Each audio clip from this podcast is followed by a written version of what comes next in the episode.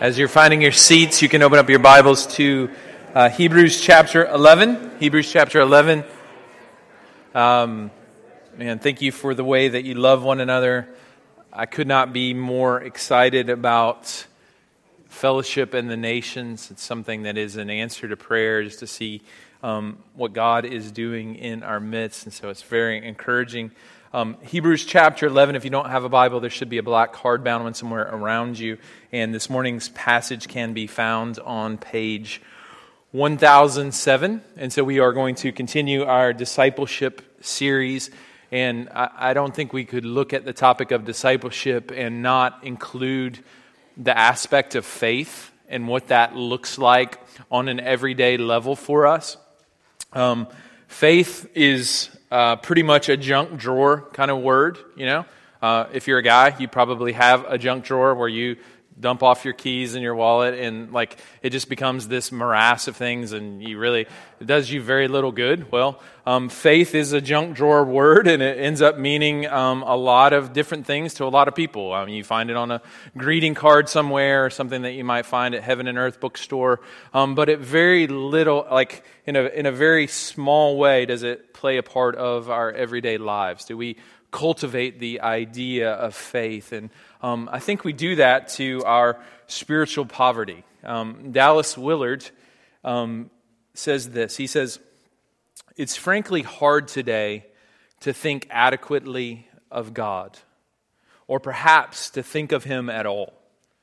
Our intellectual history works against it, and we certainly do not get much training for it. Frankly, our daily experience under pressure from many quarters constantly keeps us from thoughtful living and dumbs us down in many ways, especially theologically. But the, result, the resulting lack of adequate ideas and terminology does great harm to our faith. It insulates our real life from what we say we believe. We cannot even by a miracle believe a blank or a blur, and he's talking about our view of God, much less act on it. To trust God, we need a rich and accurate way of thinking and speaking about Him to guide and support our life vision and our will.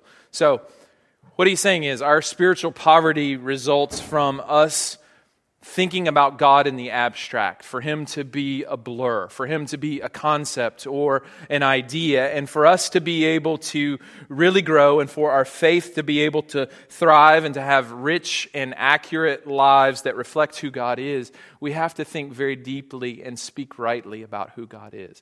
And Hebrews chapter 11 is going to help us to do that. Faith is at the very center of discipleship. If you even just read a cursory way the New Testament, faith stands at the center. We walk by faith. We are justified or declared righteous by faith, right? We Everything that Jesus taught and everything that Jesus did was about cultivating faith in his disciples away from themselves and allowing them to live their lives in light of who he was and what he came to do. It's rightly being able to, sin, um, to see the world. And what we see from the life and the ministry of Jesus is uh, faith flourished in unlikely places.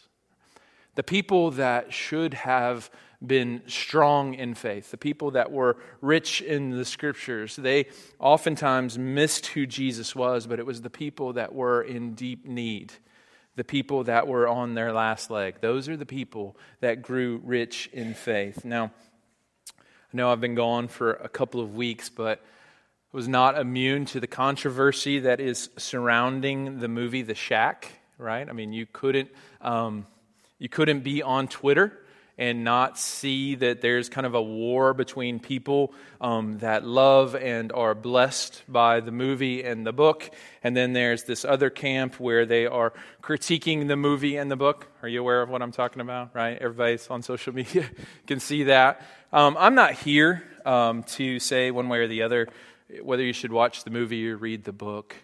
Um, but I am an observer of culture, and so when things rise to the level where people begin to dispute and debate and fight over certain things, I, I want to understand why, right?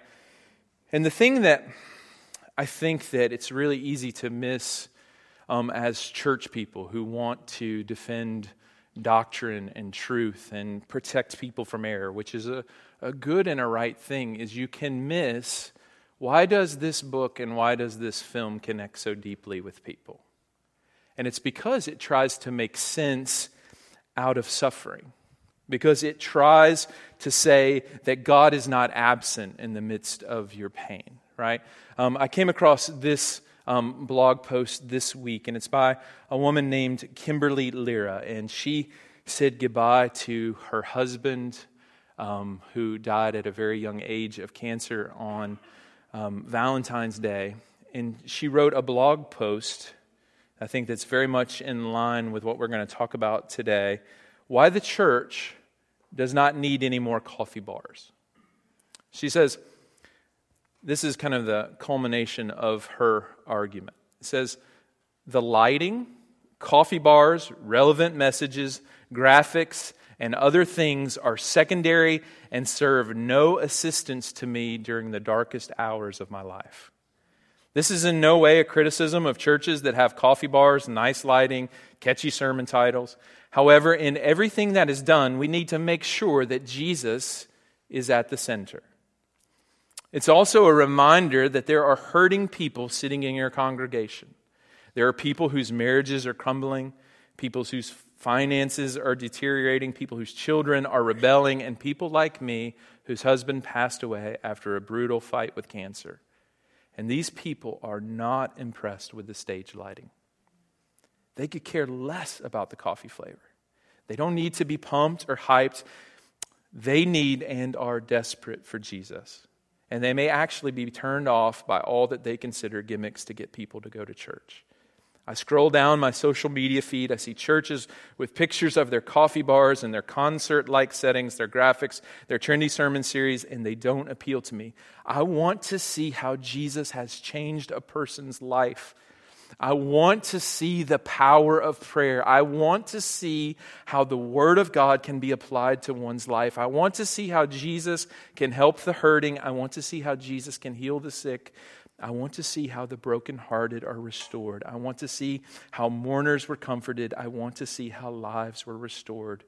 Rather than posting pictures of coffee bars, I would rather see testimonies of the power of God. And I don't say that to critique anything other than there are people that are desperate to experience the power and the presence of God. And if we're honest with ourselves, if we go just a little bit below the surface, we're all desperate to encounter that kind of love, that kind of healing, that kind of mercy. In everything that we do, everything that God promises to us, everything that God delivers to us, it says in the book of Ephesians that we right now possess every spiritual blessing in the heavenly places. That's who we are as the people of God. But all of those promises come to us and they are realized by faith, right? So for us in our journey of discipleship, in our journey to point people towards the only hope that exists in the universe, Jesus, we have to learn what does it mean to be people of faith? What does it mean to connect people in the moments of their deepest sorrow to Jesus? Because honestly, that's who the book of Hebrews is written to. It's not written to people that have it all together, it's written to people like Kimberly Lira who have lost everything. Jesus and his word to the church through the book of Hebrews comes to people who not, are not at their best but are at the bottom, and he teaches us some very important lessons about faith. And so um, let's look at Hebrews chapter 11. I'm going to read the first six verses. So if you have your Bibles open, would you stand with me as we read Hebrews 11, 1 through 6? Now, faith is the assurance of things hoped for the conviction of things not seen. For by it the people of old received their commendation. By faith, we understand that the universe was created by the Word of God, so that what is seen was not made out of things that are visible. By faith, Abel offered to God a more acceptable sacrifice than Cain, through which he was commended as righteous, God commending him by accepting his gifts. And through his faith, though he died, he still speaks. By faith, Enoch was taken up so that he should not see death, and he was not found because God had taken him. Now, before he was taken, he was commended as having pleased God. And without faith, it's impossible to please him. For whoever would draw near to God must believe that he exists and that he rewards those who seek him. This is the word of the Lord. Thanks be to God. You may be seated. Let's pray. Father, so much we want to connect with your transcendence and your power. We want to encounter your mercy and your nearness. We want discipleship not to be an effort of self salvation and changing ourselves, but we want to connect ourselves to the resources that you've given us in and through Jesus. So I pray that the result of hearing this word today, as a result of you speaking to us through this word and to our hearts, um, that you would cultivate faith in our lives. I pray that you would help us to persevere. I pray that you would help us to grow into people that help others persevere in the darkest nights of their souls. In Jesus' name, amen. So, as we look at faith and discipleship, this is very closely tied to our doctrine of God. What we believe about God, and the clearer and the more accurate that is. And really, in relation to the book of Hebrews, the more accurate we understand who Jesus is, as we see him rightly, the result is that we experience faith and our faith grows. One of the things that encourages me the most, and I think this is the thing that encourages me the most, is consistently I hear from people that this is a safe place, that this is a place where good news um, is proclaimed, good news is lived out. It's a safe place for people to not be okay. It's a safe place for people to be in process. It's a safe place for people to struggle. Um, and I never want to see that change. And I think that's the fruit of the gospel. But I have this slight concern. There is a way to process brokenness and grief and shame that can lead us just to focusing on ourselves, right? We can just focus in on our problems, our lack, our need, which is very real. So, for us to grow uh, in maturity as a church, it doesn't mean denying our neediness, but simultaneously affirming God's ability and His desire to meet us at our point of need. So we want to be those people that are desperate for God to work, but also um, confident in faith that God is going to work and He's going to act on our behalf. That's what it means for us to grow in maturity. So I want to talk about a few ways to cultivate faith this morning. First, we're going to talk a little bit about some misconceptions about faith. Then, we're going to talk about what faith actually is, and then some ways that we can cultivate faith in our own lives. So, first, some common misconceptions of faith. First is that faith is just automatic right? This is um, your right as a southern born Christian person that faith is um, somehow static rather than dynamic. Um, it's kind of like my teenager that sits in third period English class. I mean, you're just there, right? It, it doesn't have any real connection to the rest of your life, right? Faith is just this thing that we inherit, so we believe or we say a prayer and we ask Jesus to come in our heart, but faith from that point on makes no difference in our life. Faith is automatic. It's kind of like, um, so who's watching March Madness right now? Right? Good. Good job. For the rest of you, tune in this afternoon, 510. You're going to see the greatest upset in the history of college basketball. All right? Making sure we're paying attention. All right?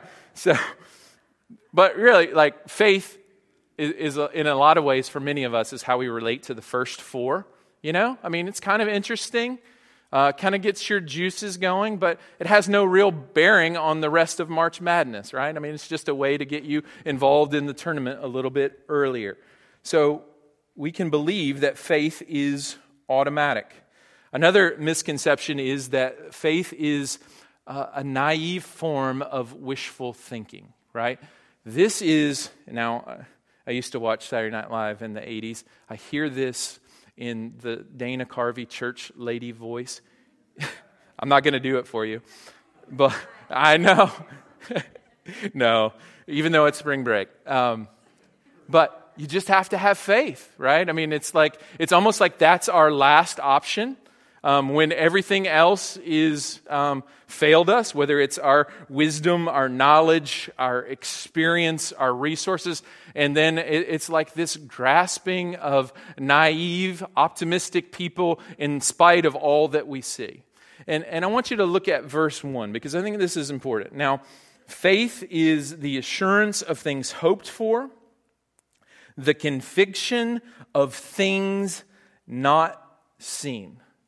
So faith is about the things that you don't see rather than you see. Faith is about making the unseen realities of God and His kingdom come to bear on our lives. Faith is seeing things rightly. Faith is not denying reality. Faith is acknowledging a greater reality. Because the, the greatest limitation to everything that we experience in this life is the things that we think we see the things that we think we know, the wisdom that we think we've acquired, and we put God in a little box and we think that this is how He always acts or He refuses to act. But what faith is, is saying, I'm going to bring my circumstances, I'm going to bring the things that I'm experiencing, I'm going to bring them under the truth of the reality of who God is.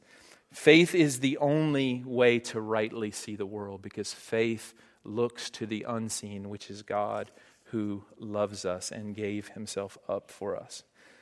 The last misconception I want to address is faith is not feelings, right? This is a big one. This is where I struggled the most. Faith is not feelings. Faith is not the absence of fear. Faith is not boldness. That's something else. Faith is a lot of different things in a lot of different situations. So, in chapters 3 and 4 of Hebrews, faith is rest, faith is ceasing from activity, ceasing from striving. ceasing from trying to improve yourself or better yourself and resting in what God says about you. Faith is rest. In other places in the scripture, in the Psalms, faith is running to God for refuge when you don't have anything to offer. Like faith is casting all of your cares, all of your anxieties, all of your fears on Him. Look at verses 8 and 9. It gives the example of Abraham. And I think this will apply to where a lot of people are or where you will be soon. By faith, Abraham obeyed when he was called to go out to a place that he was to receive as an inheritance. And he went out, not knowing where he was going.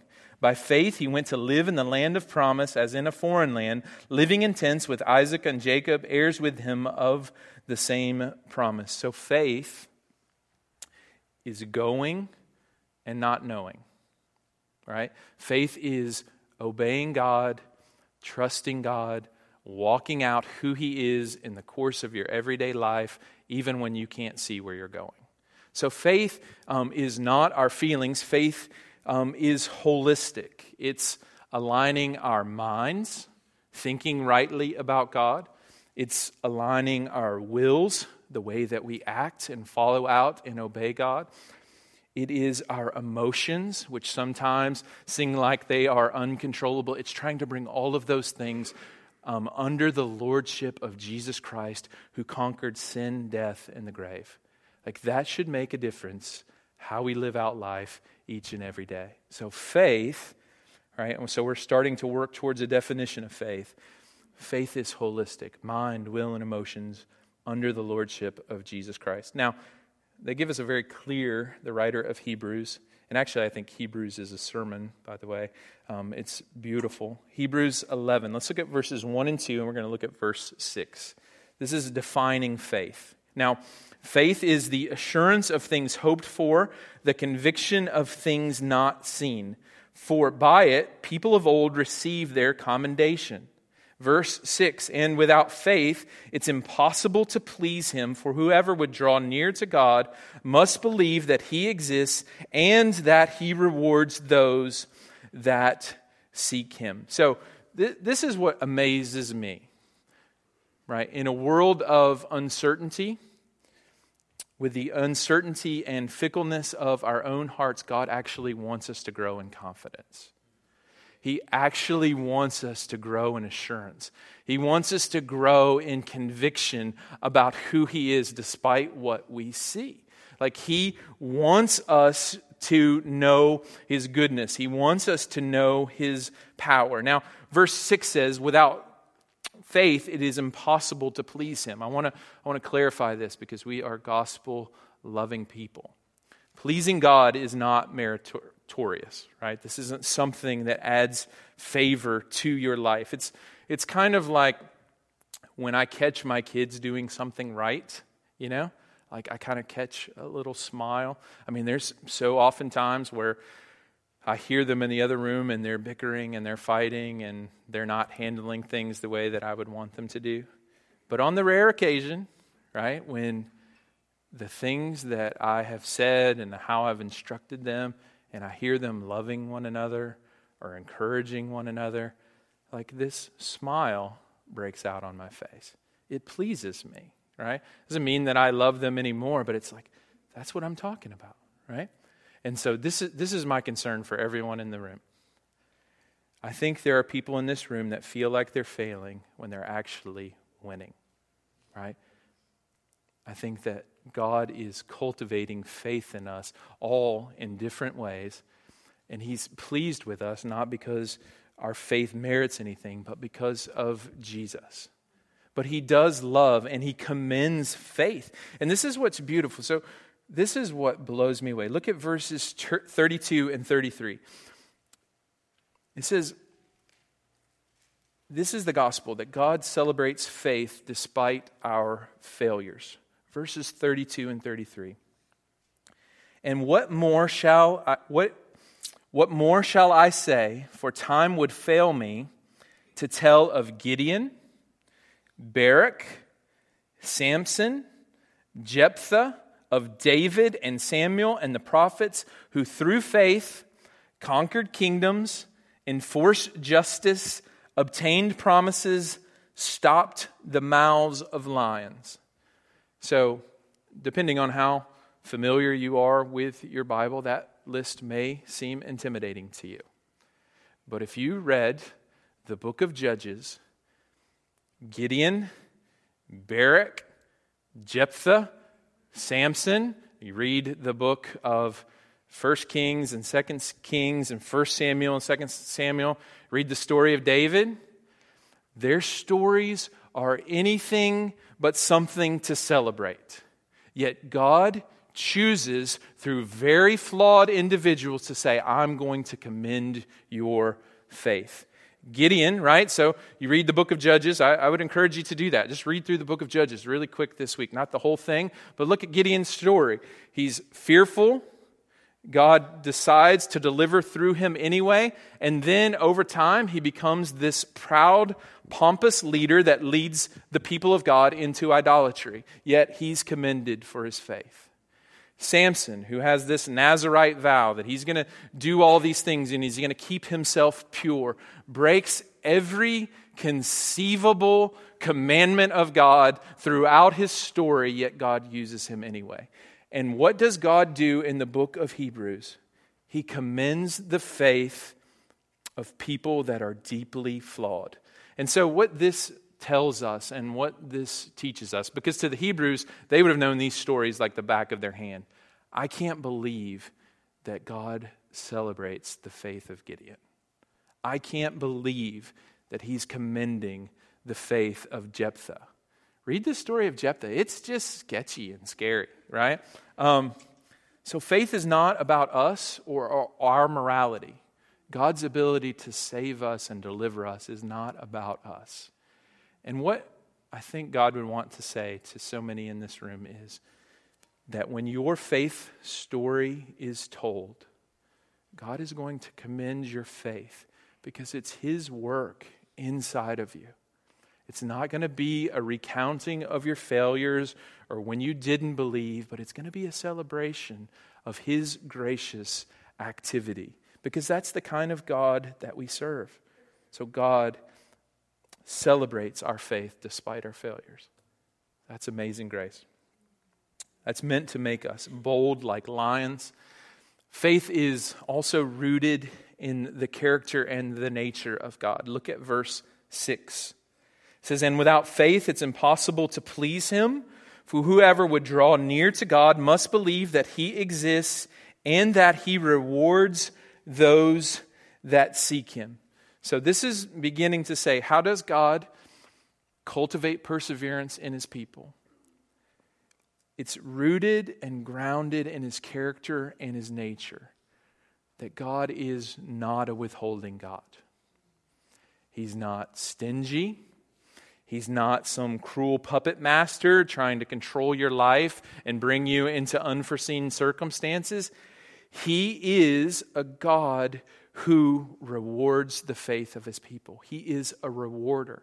And this is where we have to, I mean, clarify because we live in the United States where that's the only place that they could come up with a theology where if you have enough faith, you could get a new Mercedes S S series, right? I mean, the nature of the reward is not that you get a bunch of stuff somewhere. The nature of reward is that you actually get God. So, God is a rewarder, so you get more of Him. You get more of His mercy and more of His grace. It's not that those things aren't there, but when you believe by faith and you cast all of the weight of who you are on who He is, you get God. That's the nature of the reward. And so, as we trust Him and as we live our lives for Him and He works in us, we get to experience more and more of His grace.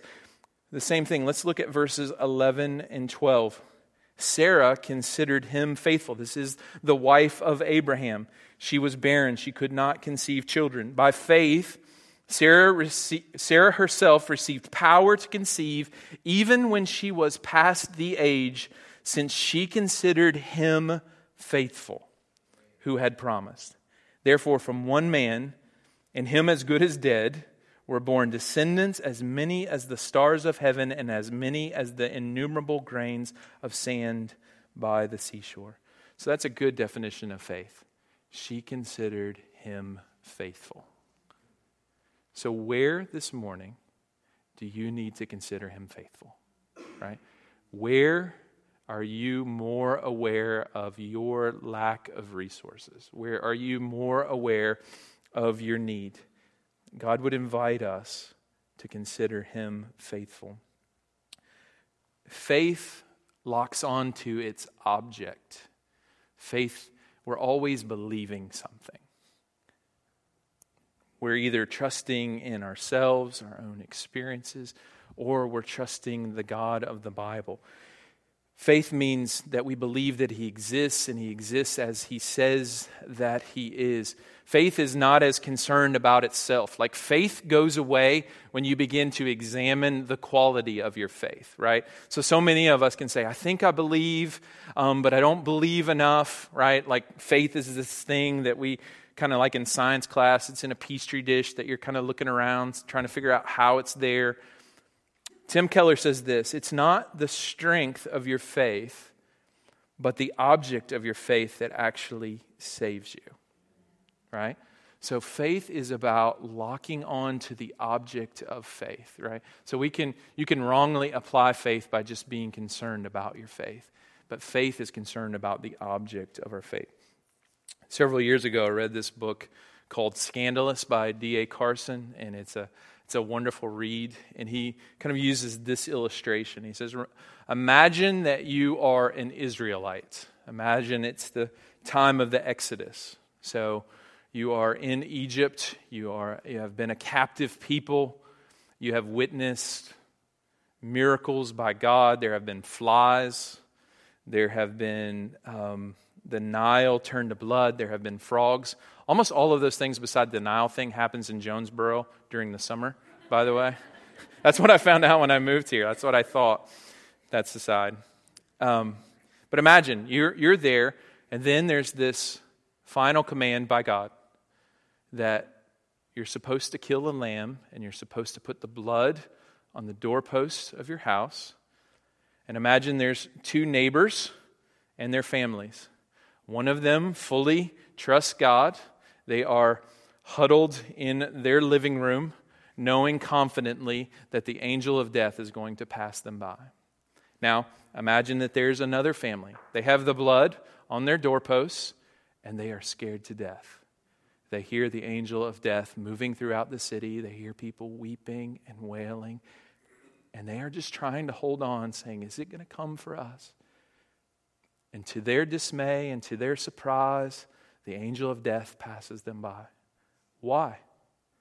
Because it was about the blood that was on the doorposts of their lives, right? It wasn't about the quality of their faith. It's because they placed their faith in the Lamb, right? And so for us, that means Jesus. It doesn't mean that we have to have perfect faith, but when we place our faith in the object of our faith, Jesus, who loved us and gave himself up for us, it gives us confidence and it begins to give us assurance. And that's the point of Hebrews chapter 11 that we have this rich inheritance through Jesus.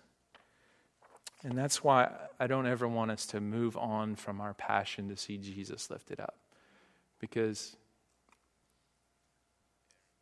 it's so easy to make it about us and what we need to do and how we need to believe more and trust more and do more.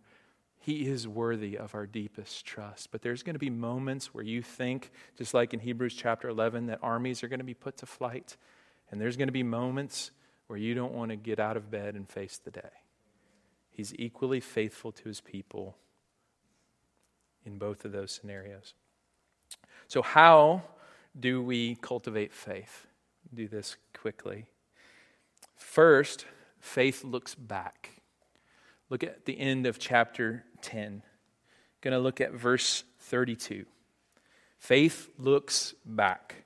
But recall the former days when, after you were enlightened, you endured a hard struggle with sufferings sometimes being publicly exposed to reproach and affliction, and sometimes being partners with those so treated. For you have for you had compassion on those in prison, and you joyfully accepted the plundering of your property, since that you knew that you yourselves had a better possession and an abiding one. So, the writer or the preacher of Hebrews says, I want you not to focus primarily on what you're going through right now. I want you to remember the faithfulness of God. I want you to remember your struggle with hardships, and I want you to remember how faithful God has been to you in those moments. So, how do we practically, as a church, how do we, as individuals, cultivate faith? We look back at our darkest moments and we see that God is there. There's so much suffering in this room that I cannot identify with. But what God produces in those moments is beautiful and it's lasting.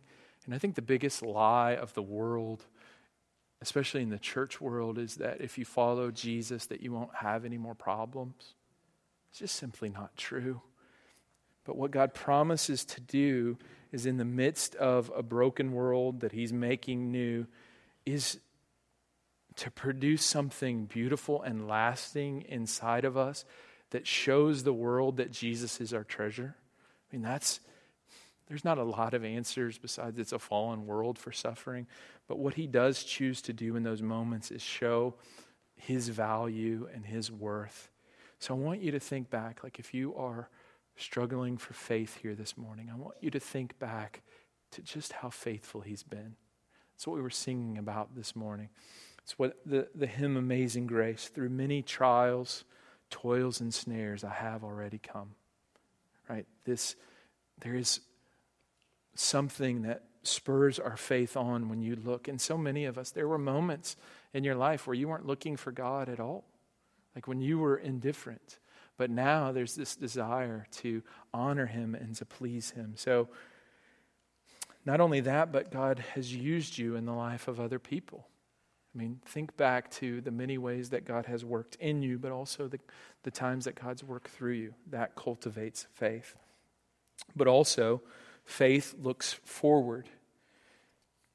And as Paul says in 1 Corinthians, if this life is all that there is, Christians are most of all to be pitied. Right? So faith also looks forward. Look at chapter 11. We're going to look at verses 8, 9, and 10. By faith, Abraham obeyed when he was called to go out to a place that he was to receive as an inheritance. As he went out, not knowing where he was going, by faith he went to live in the land of promise, as in a foreign land, living in tents with Isaac and Jacob, heirs with him of the same promise. For he was looking forward to the city that has foundations, whose designer and builder is God.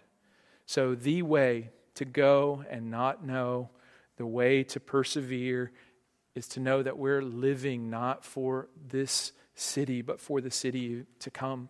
The way that we can pursue renewal in places like Haiti or Jonesboro, where there's real brokenness that exists, is because we're not laboring primarily for this. We're laboring for a time that's to come. We're laboring for that city that there is going to be a day when everything that's wrong is going to be made right, where justice is going to come, where mercy is going to be fully received, where sin is going to be finally swallowed up. That helps us in the daily struggle to realize that it's not always going to be this way, that there's going to be time that's in the near future, and it's growing nearer for every person in this room every second, where you won't have a struggle with sin anymore. I mean, that's an amazing promise that you won't have to wake up and, and battle yourself every single day. Right? And that's the hope that we have to offer a city is that there is a, a city that's to come whose designer and maker is God. So I, I think that this can apply in a couple of ways. One is where do you need perseverance? Like, where have you grown weary? Where is the thing that you battle, that you are tempted to throw in the towel? I think God would invite you to look at Hebrews chapter 11, to look back at his faithfulness and to look forward. But then there's other people in this room, I think that God, you know that he's calling you to risk. You know that he's calling you to step out. That God would invite you to also, in light of who he is and what he's done, to step out and to step forward because he is faithful even when we're faithless. Let's pray. Father, thank you for Jesus. Thank you that he is our everything. Even when we don't realize that, what we have, I pray that you would, as a result of today, that you would cultivate faith in our hearts. I pray that you would do real ministry for those that are afraid. I pray that you would do real ministry for those that are brokenhearted. I pray that you would do real ministry for those that know that you're calling them to take greater steps of faith and risk, and that all of those things would be seen in light of the sacrifice of your Son who loved us and gave himself for us. In Jesus' name, amen. Where you're already at work Please help us to understand that we don't have to twist your arm to move, but that you actually are moving, that you actually are causing fruit to be borne in our lives and around the world. We take just a moment to pray for our brothers and sisters in Nepal. Um, thank you for this privilege of this trip, but I pray that you would just begin to cement in our hearts as a local church um, what it would look like to come alongside this nation what it would look like for us to invest in seeing unreached people groups reached for your namesake. Thank you for all the work that you're doing. Thank you for your power that's on display. Um, I pray that you would help us rightly view our position in the world. I pray that you would help us to be learners first as we go into other contexts that we would not arrive as we're the saviors from the West, that we would come as humble learners, as really so much of our faith in this country is atrophied. I pray that you would help us to be strengthened as we see the gospel go forward to the nations, that it's bearing fruit all over the world and growing. I pray that you would continue to encourage us and build us up. In Jesus' name, amen. So we're going to.